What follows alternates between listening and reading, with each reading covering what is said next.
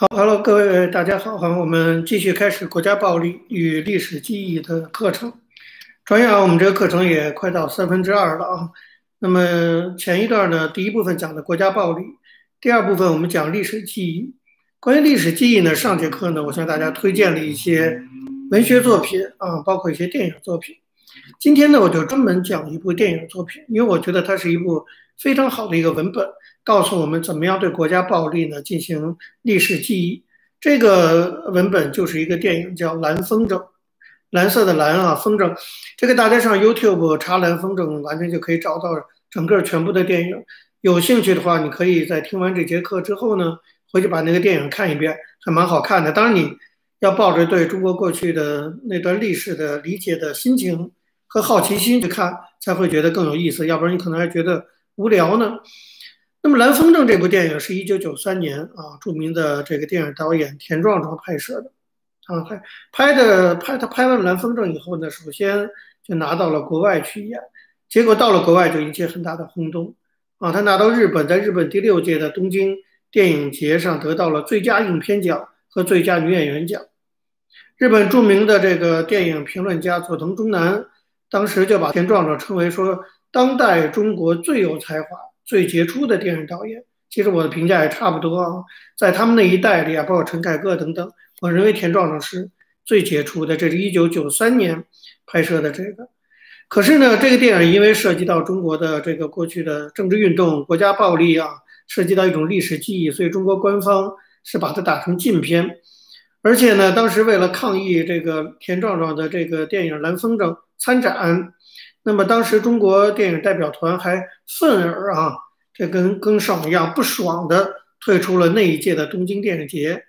我们后来也看到，好像中国代表团也干过类似的事。你就看，一九九三年就这么干，几十年来都不变。只要只要他有觉得什么不爽的，他就愤而退出电影节。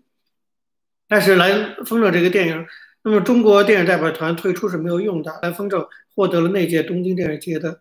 最轰动的奖，刚才我讲了最佳影片奖、最佳女演员奖，但是田壮壮为此付出代价。其实田壮壮呢，说起来还是红二代的啊，他的母亲啊什么，就是有一定的这种背景，也是很就是一定级别的干部。那么，但是这个电影还是被禁，而且一直到今天啊，听说到今天还是被禁的，国内的院线还是不可以上这个《蓝风筝》电影，已经三十多年了。而且，一九九三年到二零零三年有十年的时间，田壮壮导演就不能再拍什么片子。啊，那你你我跟他同一时代的导演，我们都知道耳熟能详的啊，拍这个这个这个，比如《活着》哈，张艺谋《活着》，陈凯歌的《霸王别姬》等等，都是那个时代，都也取得了不错的成就。但是后来都发生了变化。我们知道陈凯歌后来拍了一个什么乱七八糟的电影，叫《无极》哈。不知道有没有人看过，完全昧着良心向商业片转变，而且拍的那叫一个烂的，就是比一般的这个这个卡通还烂。那张艺谋拍那个英雄，那倒是这个舞美还不错啊，可是彻头彻尾的就是歌颂大一统思想，歌颂专制，都变化了。可是田壮壮一直到今天还没有变化，还在拍电影，还在坚持自己理想。那么跟崔健是有点相像的哈。这是一点背景的介绍。回到《蓝风筝》这个电影本身。蓝风的这个电影的故事情节呢，其实说简单也不简单，也挺复杂的。它其实讲的是一个普通的一个一个家庭妇女，非常普通的一个家庭妇女，叫陈陈树娟，就是大树的树，那个娟秀的娟。这部电影其实呢，表面看起来就讲陈树娟的三段婚姻啊，她是陈树娟是个普通的家庭妇女，没什么政治上的想法。那么她第一次嫁呢，嫁给了一个叫林少龙的人。结果，这个林少龙在一九五七年反右运动的时候，那么那个单位里在开会，大家要揪出一个右派，谁揪谁啊？大家都不好意思，面面相觑。这时候林少龙内急，说要上厕所，结果上厕所人不在的时候，就被单位的人其他人定为右派了。上厕所回来，党支部书记告诉他说：“少龙，你是就大家决定你就是右派。”非常荒诞，但是非常的真实。当年的反右运动中很多这样的事情。我在那个中华人民共和国史的课程中专门讲过这个非常真实荒诞的事情。那么，所以整个电影是从一九五七年反右运动开始的。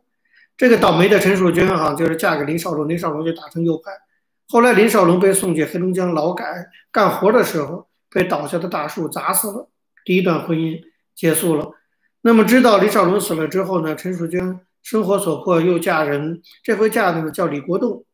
这个李国栋也非常有意思。李国栋是谁？他是林少龙生前的好友，而且是他揭发批判了林少龙，出卖了林少龙。当然他可能是无意的，但是不小心他把林少龙出卖了，因为他跟林少龙是好朋友，他把林少龙写的一些话、说的一些话记录下来，被发现了。这李国栋后来就觉得内心非常的对不起陈淑娟，因为他的不小心那么出卖了林少龙，导致林少龙死了，陈淑娟成了寡妇。他就代表他的好友啊，林少龙，经常的去照顾陈淑娟，一来二去两个人就有了感情，后来决定结婚。那么这就是陈淑娟的第二段婚姻跟李国栋。结果接下来就这个整个故事虽然讲的是一个个人的家庭的故事，其实背后都有大时代的背景。接下来就是大饥荒，三年饥荒中，李国栋把好的东西都留给陈淑娟和他的小孩。陈淑娟的孩子叫铁头啊，这其实铁头也是这个电影的主角。主人公，那么呃，这个因为李国栋把好吃的都留给陈淑娟和铁头，结果自己营养不良得了肝病，很快，虽然三年自然灾害结束，他也死了，第二段婚姻结束了。陈淑娟也是个个人经历非常坎坷的妇女啊，但是她的坎坷，大家要注意，是跟这个国家的坎坷紧密联系在一起的。她的第二个第一个丈夫死于五七年反右，第二个丈夫死于三年大饥荒，第三次这回她嫁了个大咖。这回她嫁了一个出入有专车的一个大干部老吴，这个老吴呢妻子早逝，那么生活很孤单，那么就看上陈淑娟了。陈淑娟也觉得老吴对她也不错，其实老吴也是个好人啊，他他就代表过去的就是文革前的一些老干部的形象。那么陈淑娟呢就嫁给这个老吴，当然把铁头也带去。铁头对这个继父很不爽，就是双方关系也不好的老吴也不会跟他计较。表面看起来陈淑娟的第三段婚姻还算是平稳。因为老吴是个大干部嘛，家里有保姆啊，有警卫员，有司机啊等等。可是好景不长，接下来大家要知道发生什么事了。文革，文革发生，老吴成了走资派，被揪出去活活批斗，斗死了。陈淑娟三段婚姻，三个丈夫都死了。啊，半开玩笑的说是克夫运哈。这个整个电影就讲这个过程，其实就讲陈淑娟的三段婚姻，但是你看到三段婚姻背后的时代背景。但是整个这部电影，陈淑娟的三段婚姻，只是我刚才讲了她的主角之一，另一个主角是铁头。铁头是陈淑娟第一次婚姻跟林少龙生的小孩，后来跟着妈妈两次改嫁，有两个继父啊等等。铁头大部分时间不愿跟着他妈妈，就住在他姥姥家里，就是林淑娟的妈妈。这是另一条线索，另一条线索就是林铁头的姥姥一家。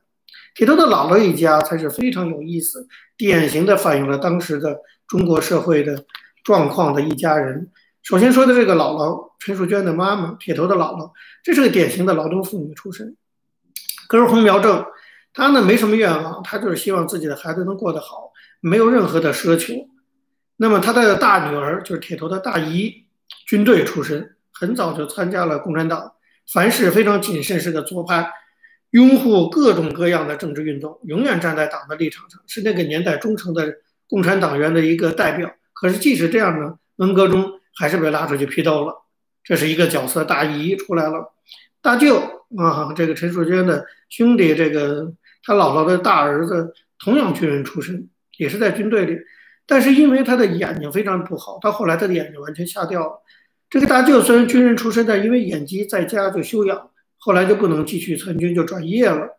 转业了之后，他的观察就比较锐利，他的他有一定的思想。这位大舅他就说过，他说食堂，他说那时候的大跃进时的公共食堂糟蹋了大量的米面，大炼钢铁炼出的全是废铁。他觉得他很爱国，他跟别人讲，他说因为只有爱这个国家，我才会这么说。结果这是当年有识之士的无奈，我们都很清楚哈。那么这个大舅因为讲了这些话，当然受到很多的批斗。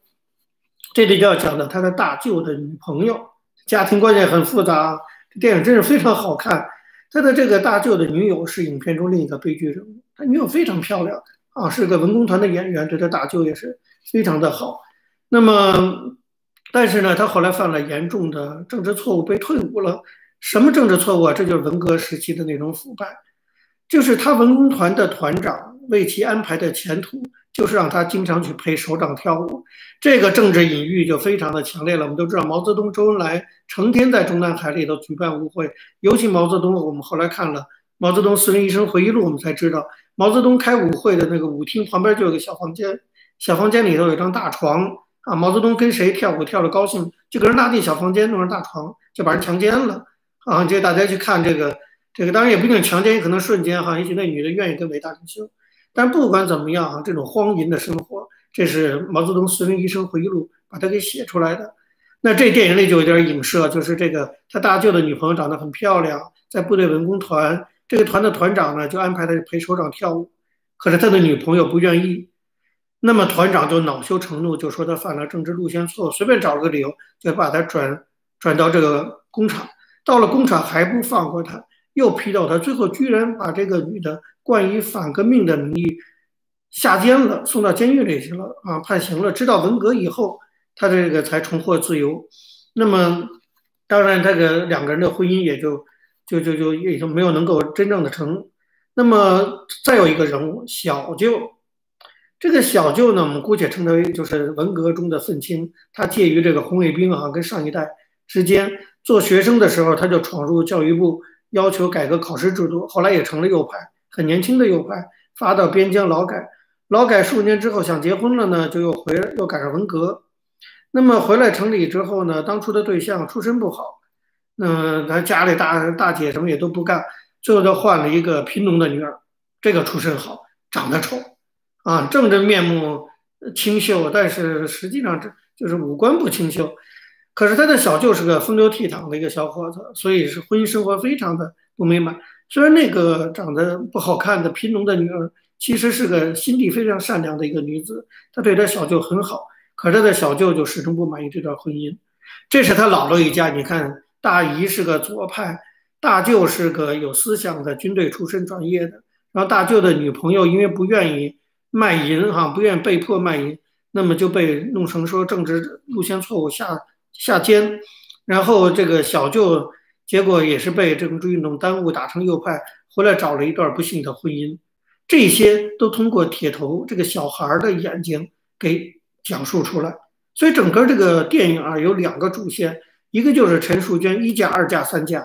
这么一段历史，二一个就是在陈淑娟三嫁的过程中，她的儿子铁头住在他姥姥家，看着他姥姥这个几个小孩的这些经历。那我们都知道。这几个小孩这些经历，其实完全就代表了当时中国人的经历，各有各的代表性。这个我就不去细讲了。这就是《蓝风筝》这个电影的大概的一个内容。你说这个内容有什么就成禁片，一直到今天还是禁片？哈，这都是从五七年反右到文化大革命。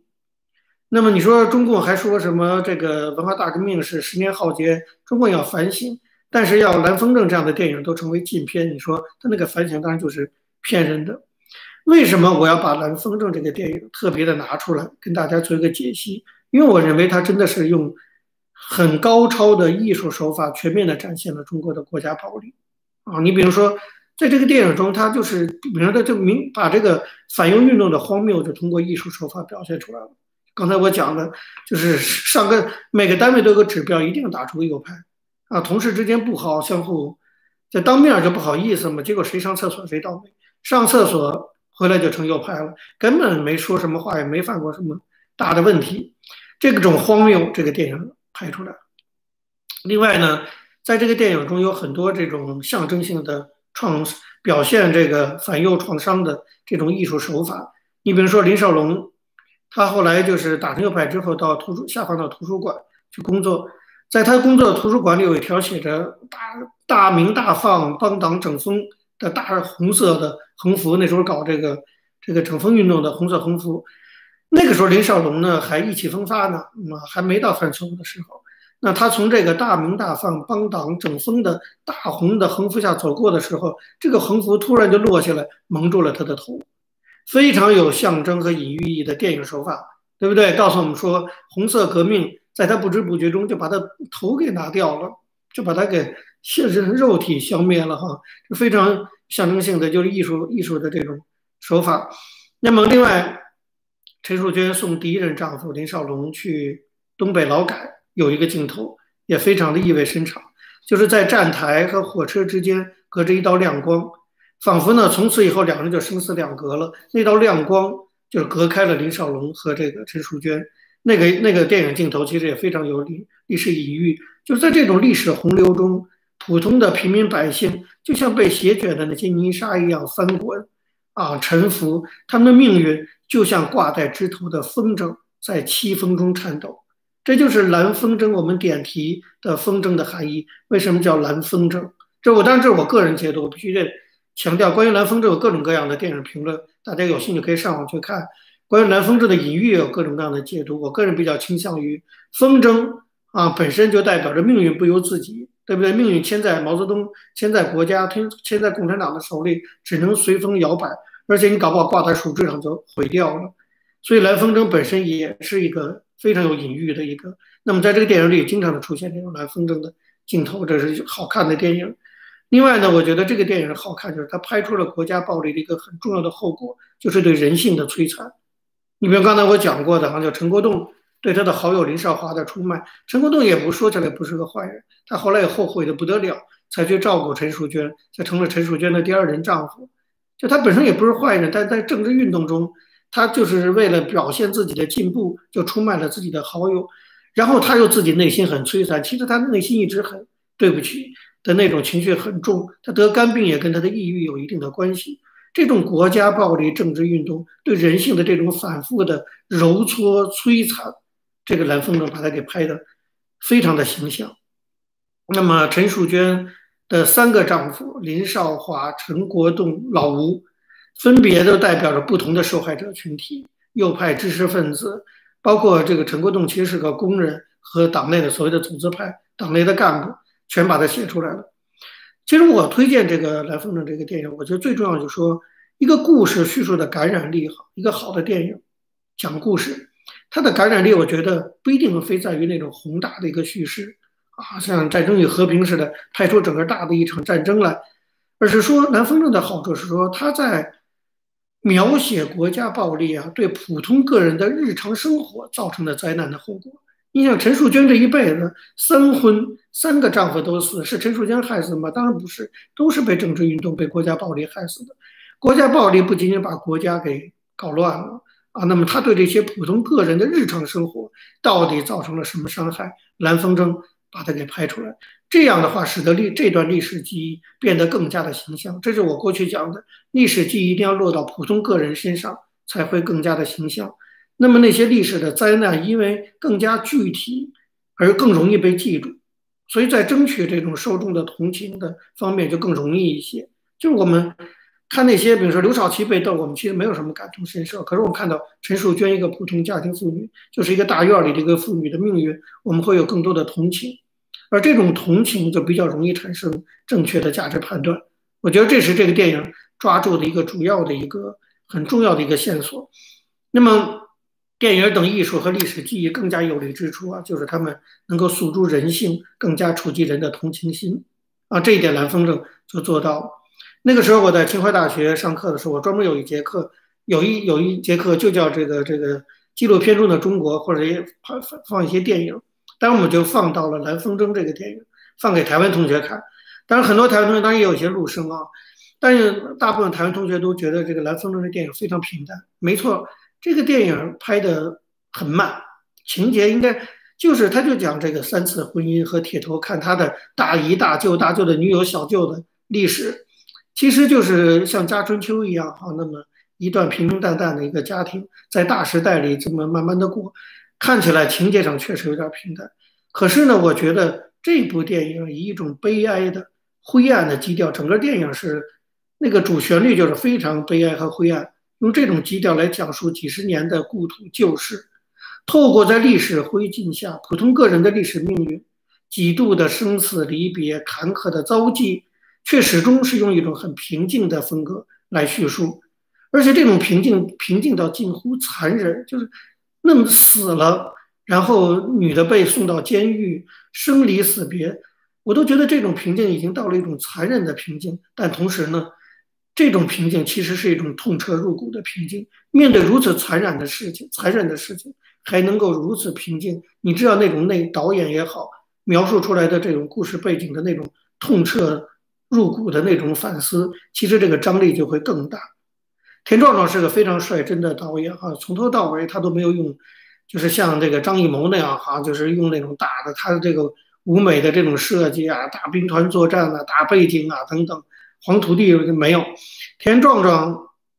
在这部电影中，他一点也没有夸张什么，甚至也没有讽刺什么，他也没有想隐瞒什么，他就是慢慢的把一个故事从头到尾平平缓缓的讲出来。整个故事情节徐徐推进，但是你在这个电影中，你眼看着一个一个的平平静静的，一个一个的死了，一个一个的进了监狱，一个一个的成了悲剧。所以这部电影虽然平淡，可实际的内涵是非常非常残暴的啊！把这个整个国家暴力用这种平淡给表现出来，这是这部电影最绝妙的地方。就是我们平时像《活着》也是写国家暴力，但是用的是那种。非常惨烈的那种描写，可是这个蓝风筝就是用一个家庭的徐徐推进的生活，不断的发生家庭成员的变化，把这个国家暴力写出来。你影片中也没有什么尖锐的控诉，也没有什么呼吁，甚至你会发现连音乐啊都不是那种悲悯的音乐，也都是很平淡。一切呢都像生活在那个时代，就是那个时代你要经历过文革那个时代，尤其到了六六年开始文革，六九年之后基本社会平缓下来，但是平缓的背后还是。非常激烈的这种所谓的阶级斗争，但是社会还是在发展。从铁头那样的小孩的眼睛看起来，好像社会没有什么大的动荡。可是，在这种平静中蕴含着无数的这种悲剧。所以，我觉得这部电影，我认为比《活着》那部电影拍得更好啊！因为看电影，你就觉得好像是在一个父辈的人在给你讲他的故事，而这些父辈的人讲到这些故事的时候，其实往往就是你自己在家里，你如果你要问你自己经历过文革的父母。你让他们给你写讲他们经历过的文革，他也会是这样平平淡淡讲出来。他不可能一讲就激动啊，就就捶桌子啊，就或者放声大哭。很少有家长和父母会这样的，他也是会平平淡淡的讲出来。那么这种平平淡淡的情绪，其实是一种压抑，这种压抑是有很深的政治隐喻在背后的。这种我还是强调，这种就是对国家暴力的历史记忆，用这么压抑的方式去陈述。这本身就非常的耐人寻味，啊，就让我们看到这个国家暴力的这种延续性的影响，而且看到其实中国人在这种政治运动中，他的情绪是不会轻易表达出来的。然而，并不代表说整个故事就是那么平静，只能说说故事人的心是非常平静的。这是田壮壮的这个导演上的功力哈。我们知道后来有一些在西方有一些也是讲国家暴力或者对战争的回忆的一些著名的电影，像《钢琴师》啊。朗读者呀，这些其实跟田壮壮的风格是一样的，也是很平淡的，就是讲一个好像是就是没有战争那种大的背景的那些平淡的故事，可是背后是大的时代背景。跟那个田壮的蓝风筝、钢琴师、朗读者，我觉得这三个都可以成为非常典型的推荐的，好像大家推荐的这种对国家暴力的历史记忆的电影，因为他把那个时代的动荡、惶恐和扭曲可以说展现的淋漓尽致。所以你想了解中国五七年以后的历次的政治运动对普通个人造成的这种影响，田壮壮这部《蓝风筝》，我绝对是推荐大家去看的。有兴趣大家到 YouTube 去看。我最后要说，如果你真的去看啊，我建议你带着一些问题去看，甚至你可以看一遍两遍，然后去从中思考，那个非常锻炼你对国家暴力的认识。第一个问题就是说，你你要去看你在片中看到的最荒诞。或者最令你震撼的国家暴力行为是什么？这是我在清大上课的时候给学生留的这个作业哈，或者留留的这种思考题呢，要写成论文，期末交上来，那就是他们的期末考试成绩。所以我在这里留给大家，就是你看蓝风筝，你在这部电影中看到的最荒谬和令你最震撼的国家暴力画面是哪一个？你要去看。第二个，我觉得你要去看这个电影是如何处理、如何表现国家暴力对人造成的伤害的。对吧？那种电影处理手法是不一样的。这部电影是怎么处理的？那刚刚当然，其中有些刚才其实我已经讲到了哈。那么第三个呢？你要看电影展现的国家暴力造成的伤害，主要是在哪几个方面对整个国家和社会和个人造成的伤害？看你能不能通过这部电影总结出来。第四个问题就是这个电影是从什么角度对国家暴力进行历史记忆的？这刚才其实我有讲了，就是我刚才已经有漏题了。当然那是我个人看法，其实我鼓励。同学有各种不同的看法，就是我认为他是从普通个人的一个家庭的好像貌似一个平静平平淡淡的家庭故事切入来展现国家暴力，通过这种方式进行历史记忆。那么第五个问题当然就是蓝风筝到底它的象征含义是什么？这个电影的题目就叫蓝风筝，然后里头也不断的出现蓝风筝的形象，所以蓝风筝显然是田壮壮要表达的一个东西。他为什么用蓝风筝来代表那个时代和那个时代的国家暴力？为什么？大家在看的时候也可以参考。好，这就是以上。如果大家有兴趣去看那部电影，我建议大家带着一些问题意识去看。好，今天我们对蓝风筝介绍就到这儿。哈，我们下节课再继续跟大家讨论这个国家暴力历史记忆，然后我们很快会转入到转型正义的问题。今天课就到这儿，谢谢大家。